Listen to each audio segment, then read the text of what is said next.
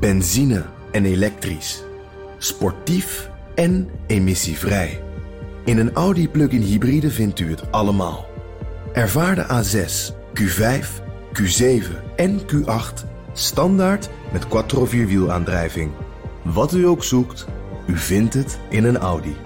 Audi. Voorsprong door techniek.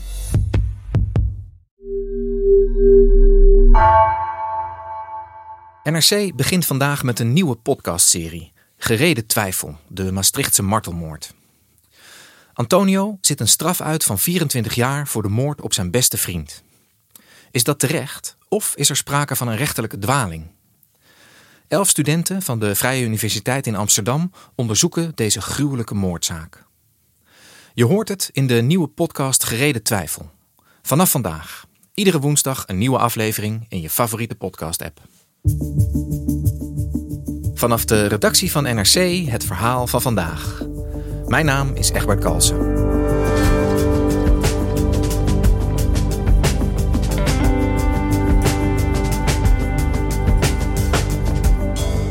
Nu is de EU bereid te helpen, zei premier Mark Rutte over de migratieonderhandelingen dit weekend in Tunesië. Het steeds autocratischer wordende land heeft grote belangen bij afspraken met Europa, maar wil daar wel iets voor terug. Redacteur Wafa Al-Ali vraagt zich af hoe ver Europa en Nederland bereid zijn om te gaan voor een migratiedeal.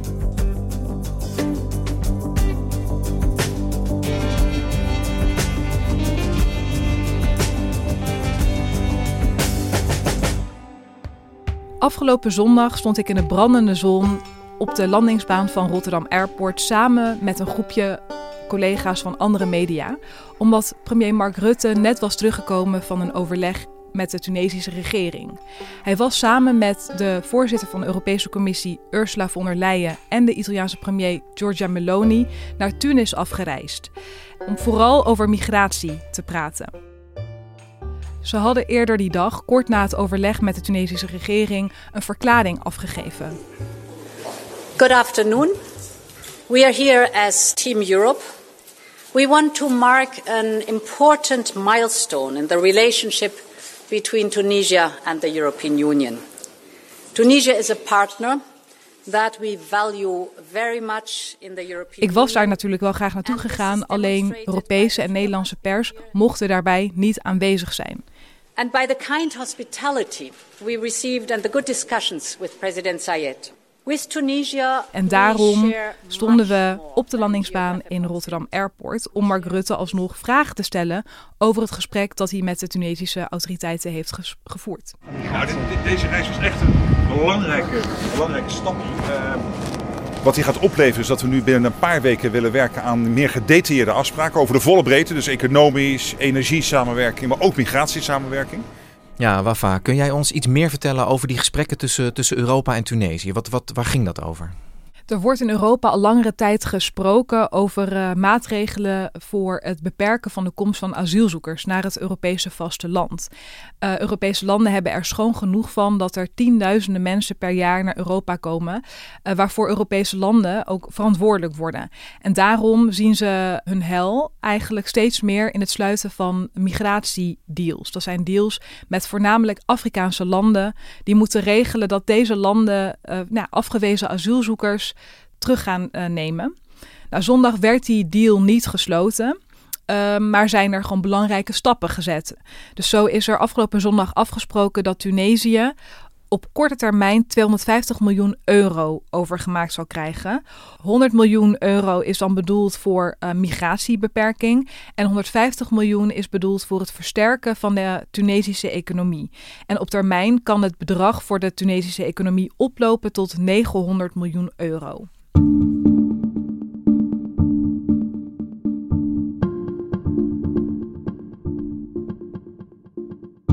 En die economische steun aan Tunesië is voor Europa nu heel belangrijk, omdat het afhankelijk is van het land um, wat betreft het bereiken van zo'n migratiedeal.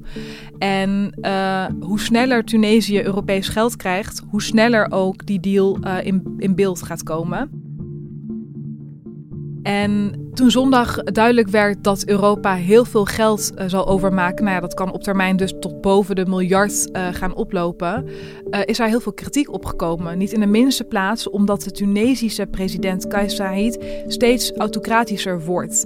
Hij trekt sinds 2019 steeds meer macht naar zich toe en critici zeggen dat hij de democratische rechtsstaat van um, Tunesië steeds meer laat afbrokkelen.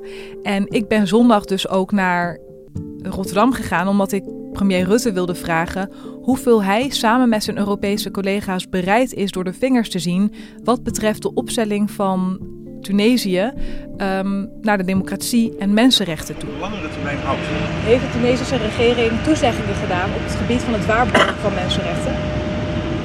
De Tunesische regering hebben we afgesproken breed samen te werken. En wij werken als Nederland bijvoorbeeld op het gebied van mensenrechten al intensief samen met Tunesië. Maar dat gaat niet heel goed. Asiel en migratie is nou eenmaal een heel heet hangijzer in Europa. En nu is er op Europees niveau ook wel een regeling die um, de komst van asielzoekers in goede banen moet leiden. En dat heet dan de Dublin-verordening. En die regelt dat asielzoekers hun asielprocedure um, moeten doorlopen in het eerste Europese land van aankomst. En dat zijn in praktijk toch wel landen die aan de buitengrens liggen. Dus landen als Italië, Griekenland en steeds vaker ook Balkanlanden. En die landen die hebben daar schoon genoeg van. Die zeggen die Dublin-regels zijn helemaal niet eerlijk. Uh, wij, wij moeten de zwaarste last uh, dragen, terwijl andere landen niet hun verantwoordelijkheid nemen, of in elk onvoldoende. En wat er in de afgelopen jaren, vooral sinds de laatste asielcrisis van 2015-16 is gebeurd, is dat uh, nou, die landen aan de buitengrenzen steeds vaker een oogje toeknijpen. En dus asielzoekers die eigenlijk onder hun verantwoordelijkheid uh, vallen, laten doorreizen. En daar zijn landen als Nederland niet zo blij mee. En daarom is gezegd, wij moeten met elkaar nieuwe asielafspraken gaan maken. En uh, nou, daar is nu ruim zes jaar over onderhandeld. Doorbraak in het Europese asielbeleid. Er ligt een akkoord. Europese lidstaten zijn het eens geworden over nieuwe afspraken rond migratie. En die moeten zorgen voor een betere aanpak van de asielcrisis. En, en wat voor afspraken staan er in dat Europese asielakkoord? Nou, er zijn een aantal opvallende afspraken gemaakt. Zo komt er een uh, nieuwe grensprocedure die eigenlijk moet regelen dat dus nou ja, die eerste landen van aankomst, als Italië en Griekenland, een eerste schifting moeten gaan maken. Dus dan wordt er gekeken, maak jij veel kans op een verblijfsvergunning omdat je bijvoorbeeld uit een oorlogsgebied komt of is de kans dat jij een verblijfsvergunning um, krijgt heel klein. En ze hebben dat percentage op 20% gezet. Dus dan kijken ze nu naar de huidige cijfers van... oké, als je uit een land komt waarvan de kans is dat jij 20% uh, of minder uh, hebt op een verblijfsvergunning... dan word je vastgezet. En nou ja, staatssecretaris Erik van der Burg, dat is dan onze Nederlandse uh, bewindspersoon die op asiel zit, die noemt dat dan heel eufemistisch. Dan komen deze mensen in een door de overheid gecontroleerde omgeving terecht. Nou, ik noem dat detentie en anderen noemen dat gevangenschap. En in die grensdetentie um, moet een asielzoeker dan razendsnel een asielprocedure krijgen. Want er wordt alleen gekeken naar het land van herkomst en dus niet meer of jij individueel ook kans maakt zeg maar, op asiel. In eerste instantie kijken ze inderdaad naar het land waar je vandaan komt. Dus kom je uit een land waarvan de kans klein is dat uh, Europa zegt: Oh ja, jij jij hebt recht op bescherming. Dan word je dus vastgezet en in die detentie wordt er dus wel een asielprocedure doorlopen. Dus dan wordt er ultra snel gekeken of jij um, een verblijfsvergunning gaat krijgen. En in principe weten ze het antwoord al nee. Um, en dan moet een asielzoeker binnen zes maanden Europa weer uit worden gezet. En uh, de asielzoekers waarvan wordt gezegd, nou ja, je maakt wel kans op een uh, verblijfsvergunning, die krijgen een normale asielprocedure en die hoeven ook niet in detentie te worden gezet. En een ander ding wat opvalt uit de asielafspraken is dus dat Europa wil gaan werken met het concept van veilige derde landen. En dat zijn landen die buiten de EU vallen en uh, waarvan wordt gezegd, nou ja, uh, deze afgewezen asielzoeker Europa hoeft hij niet. Die moet dus Europa verlaten. En nou ja, misschien kan hij niet eh, zomaar terug naar het land van herkomst. Maar hier hebben wij een veilig derde land aangemerkt. En die sturen we dan daar naartoe. En daar komt dan de Tunesië-deal weer om de hoek kijken.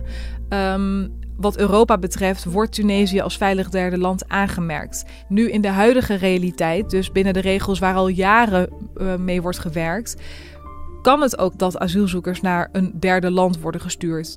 Maar dat kan alleen uh, onder heel strikte voorwaarden. Dus als Europa kan aantonen dat een asielzoeker daar voor lange tijd heeft gewoond of gewerkt. En nu willen ze dat versoepelen, of in ieder geval ruimer maken. En dan volstaat het als een asielzoeker daar op doorreis is geweest. Dus. Uh, daar maken juristen zich uh, ja, heel, heel veel zorgen over.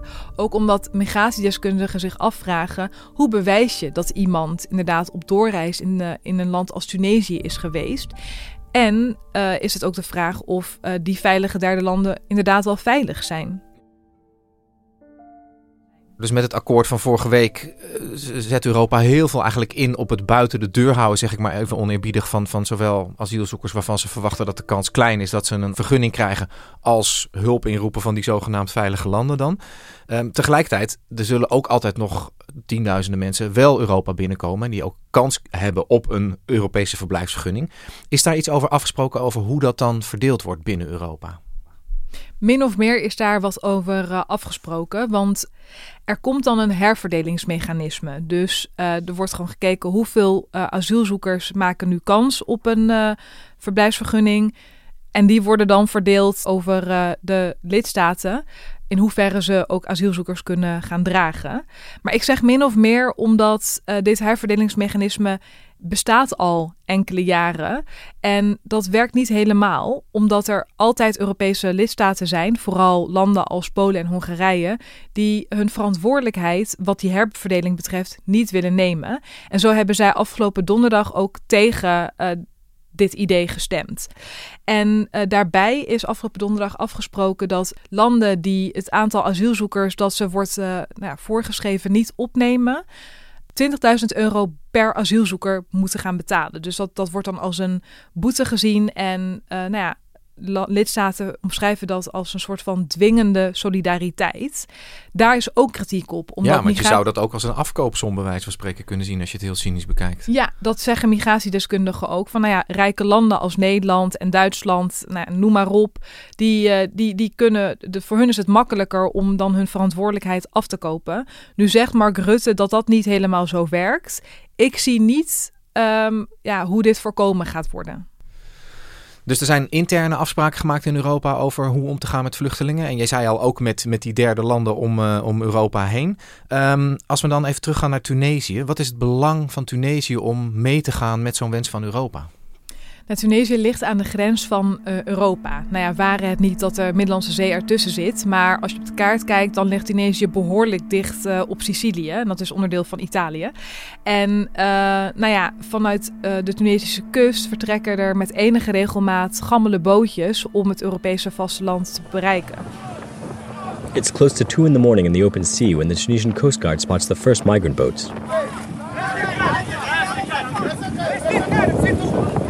Every night, the Coast Guard stops up to 10 boats trying to cross into Europe clandestinely. Staff try to convince the passengers dus Europa is er heel erg bij gebaat dat die boten worden tegengehouden. Maar een land als Tunesië die gaat dat niet uh, zomaar doen. Dus Tunesië is ook wel gebaat bij een migratiedeal. Want uh, het gaat niet zo goed met de economie van het land. And here in Africa, Tunisians have been hit with soaring food prices and shortages of basic staples. When people cannot satisfy their needs with a government ration, they must pay exorbitant prices at grocery stores. The shelves are often empty. Nou, Tunesië heeft uh, vorig jaar ook hulp gevraagd bij het uh, Internationaal Monetair Fonds. En dat is een uh, nou ja, organisatie die financiële hulp verstrekt aan landen. Maar het Internationaal Monetair Fonds weigert op dit moment uh, de benodigde leningen voor Tunesië vrij te maken, omdat het IMF zegt: nou, jullie moeten bepaalde economische hervormingen doorvoeren. Maar de regering uh, van uh, president Kais Saied die weigert dat te doen. Die, die kan zich niet vinden in de voorwaarden van het IMF. En nou ja, het feit blijft dus wel dat de economie van het land steeds verder afglijdt. En ze staan nu dus ook, uh, nou ja, ze dreigen nu in een financiële crisis te komen. En nu zegt Europa en Rutte afgelopen zondag: Europa is nu bereid uh, het land te gaan helpen. Ja, Wafa, jij zegt uh, we helpen Tunesië hiermee, of Europa probeert Tunesië hiermee te helpen. Uh, met grote bedragen in ruil voor, uh, voor een migratiedeal. Um, het, het, doet me een beetje denken aan, aan de Turkije-deal, die we ook een aantal jaren geleden gehad hebben. Waarbij Europa ook soortgelijke afspraken maakte met, met Erdogan. Het voelt ook een beetje alsof Europa zijn eigen buitengrens langzaam zeg maar, naar de ring buiten Europa aan het duwen is op deze manier. Is het nou uh, verstandig om met dit soort regimes, zoals Turkije en Tunesië, dit soort afspraken te maken? Nou, ik denk uh, dat uh, jouw vergelijking met de Turkije-deal zeker terecht is. En je ziet ook een soort van dezelfde dynamieken ontstaan. Hè? Zoals in de tijd in 2016 dat de Turkse president Erdogan nou toch wel een bepaalde ja, sterke onderhandelingspositie zag. Want ja, hij zag hoe afhankelijk Europa was van zijn uh, hulp op migratievlak. Uh, en hij wilde daar ook heel veel geld voor uh, terugkrijgen. Dat, hetzelfde zie je ook nu met Tunesië gebeuren. Want kort voor het overleg afgelopen zondag in Tunis hoorde je de Tunesische president in zijn eigen media zeggen dat het land helemaal geen zin heeft om de grenswacht van Europa te worden.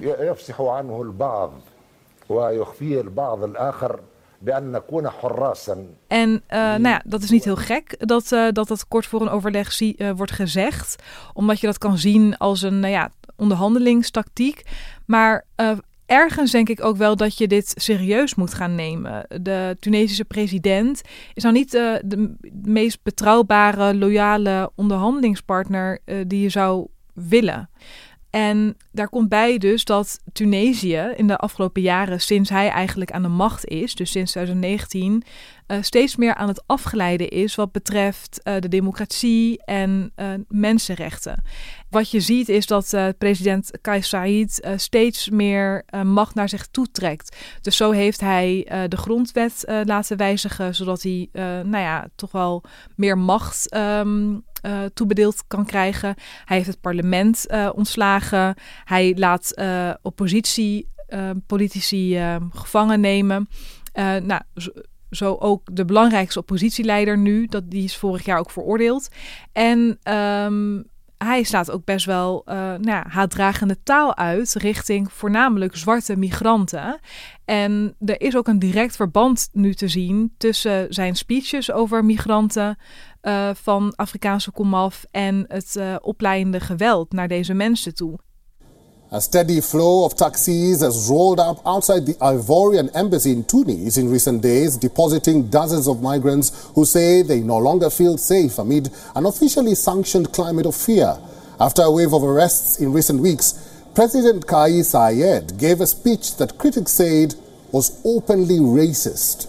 ونحن نعتز بانتمائنا الافريقي ولكن هم بطبيعه الحال تاويلهم اليوم هم يحب يغيروا التركيبه الديموغرافيه لتونس The president is accused of being racist after he said that hordes of sub Saharan migrants were causing crime and pose a demographic threat. De zorg van critici dat het uh, toch wel discutabel is of je met zo'n land in zee wil, uh, zou moeten gaan. Ja, die zijn best wel valide. Ja, want dit klinkt nou niet direct als zo'n veilig land waar Europa zo graag uh, gebruik van wil maken. Jij vertelt dit nu, maar dit moet Rutte toch ook weten. Hoe kijkt hij aan tegen, tegen hoe Tunesië hierin opereert? Nou, nu zeggen landen als Nederland dat als je alleen zaken wil doen met landen die jouw normen en waarden één op één um, naleven, dat je dan met heel weinig landen zaken kan doen. En dat is ook gewoon zo. Ja, in de diplomatie moet je ook kunnen blijven praten met landen die niet hetzelfde wereldbeeld delen. En tegelijkertijd zegt premier Mark Rutte dat in de gesprekken met een land als Tunesië ook uh, aandacht wordt besteed aan, uh, aan mensenrechten. Uh, en toch blijft hij erbij, dat heeft hij zondag ook gezegd, dat Tunesië in principe een land is waar vluchtelingen veilig zijn ik zie ook wel dat er soms wel heel makkelijk overheen wordt gestapt. Ook door Nederlandse bewindspersonen. Zo hoorde ik staatssecretaris Erik van der Burg eerder zeggen dat uh, nou ja, je landen bij de Middellandse Zee hebt die nou eenmaal niet dezelfde normen en waarden kennen als Europa. Maar, voegt hij eraan toe, dat betekent niet dat je niet moet kijken of het toch mogelijk is. En Rutte heeft eenzelfde houding. Hij zegt ook van, nou ja, je moet blijven praten met die mensen. Voor ons is het heel belangrijk dat er... Uh, dat er een beperking komt op de komst van asielzoekers. En dan heb je een land als Tunesië nodig. Ja, dat is gewoon pragmatisch, realpolitiek. En ehm, ik denk ook niet dat dan uh, de mensenrechten ook echt het boventoon voeren. En dat gaat ook niet snel gebeuren. Nee, want het voelt toch een beetje alsof het belang van Europa en van Nederland... en misschien zelfs wel het partijpolitieke belang van de VVD... hier zwaarder wegen dan de situatie in Tunesië. Ja, zeker. Asiel is een heel heikel punt binnen de partij van Mark Rutte en Erik van der Burg. Um, nou, leden van de VVD willen ook dat zij allebei de komst van asielzoekers gaan voorkomen. En uh, zo hebben ze ook bij het afgelopen VVD-congres gezegd: van wij zullen jou heel kritisch blijven volgen en we gaan je houden aan de belofte dat je dit uh, gaat regelen voor Nederland. Dus ja, weet je dat Rutte um, nu heel erg op de voorgrond treedt in Europa. Dat hij samen met de voorzitter van de Europese Commissie en de Italiaanse premier naar een land als Tunesië gaat en ook zal blijven gaan, heeft hij gezegd. Ja, dat heeft ook een nationale reden. Hij heeft nou eenmaal die belofte gemaakt dat hij er heel hard aan werkt om dit uh, voor elkaar te krijgen. En ja, dan maakt het misschien op dit moment niet zoveel uit hoe, um, hoe juridisch kloppend en hoe ethisch kloppend zo'n deal gaat zijn. Hij moet dus laten zien dat hij aan het werk is. Dankjewel, Wafa. Graag gedaan.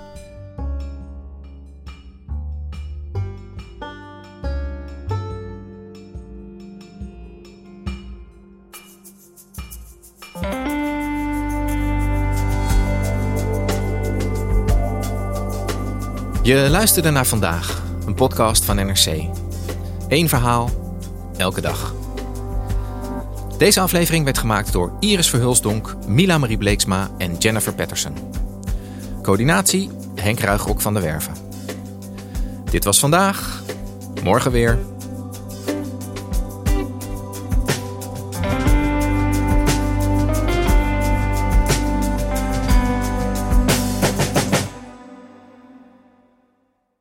Je hebt aardig wat vermogen opgebouwd. En daar zit je dan, met je ton op de bank. Wel een beetje saai, hè? Wil jij, als belegger, onderdeel zijn van het verleden of van de toekomst? Bridgefund is een slimme fintech die een brug slaat tussen de financiële behoeften van ondernemers en van beleggers. Dus wie belegt bij Bridgefund krijgt niet alleen een mooie vaste rente, maar brengt ook ondernemers in beweging. Echt waar, met die ton kan je zoveel betere dingen doen. Bridgefund. Make money smile.